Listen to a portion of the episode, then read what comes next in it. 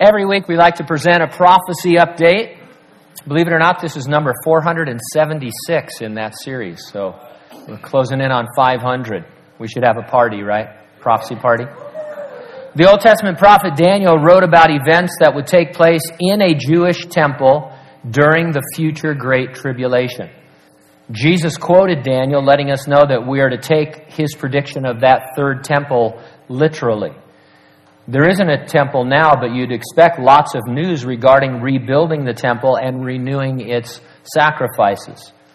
On April 6th, timesofisrael.com posted a story and it was titled, In a First, Sheep Slaughtered in Jerusalem Old City in Reenactment of Passover Sacrifice. Let me read some excerpts from the article. With priests blowing silver trumpets, a group of religious Jews slaughtered a sheep on Thursday in Jerusalem's Old City to demonstrate the traditional paschal sacrifice, the first time such a reenactment has been held inside the city walls in 2,000 years. In accordance with the ancient rites, the blood was sprinkled on a model altar, temporarily erected for the purpose. The sheep was then flayed, roasted, and eaten by the participants. Cohens, members of the priestly class wearing specially made white garments, blew silver trumpets and sang psalms as the ritual was taking place.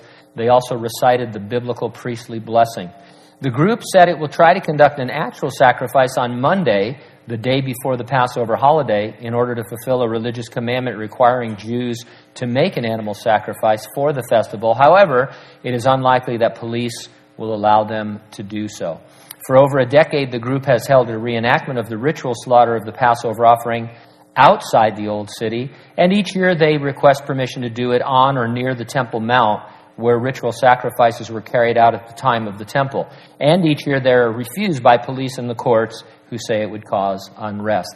And so this all started pretty recently, about 10 or 15 years ago, but I like that one statement nothing like what they did this year has happened in 2,000 years.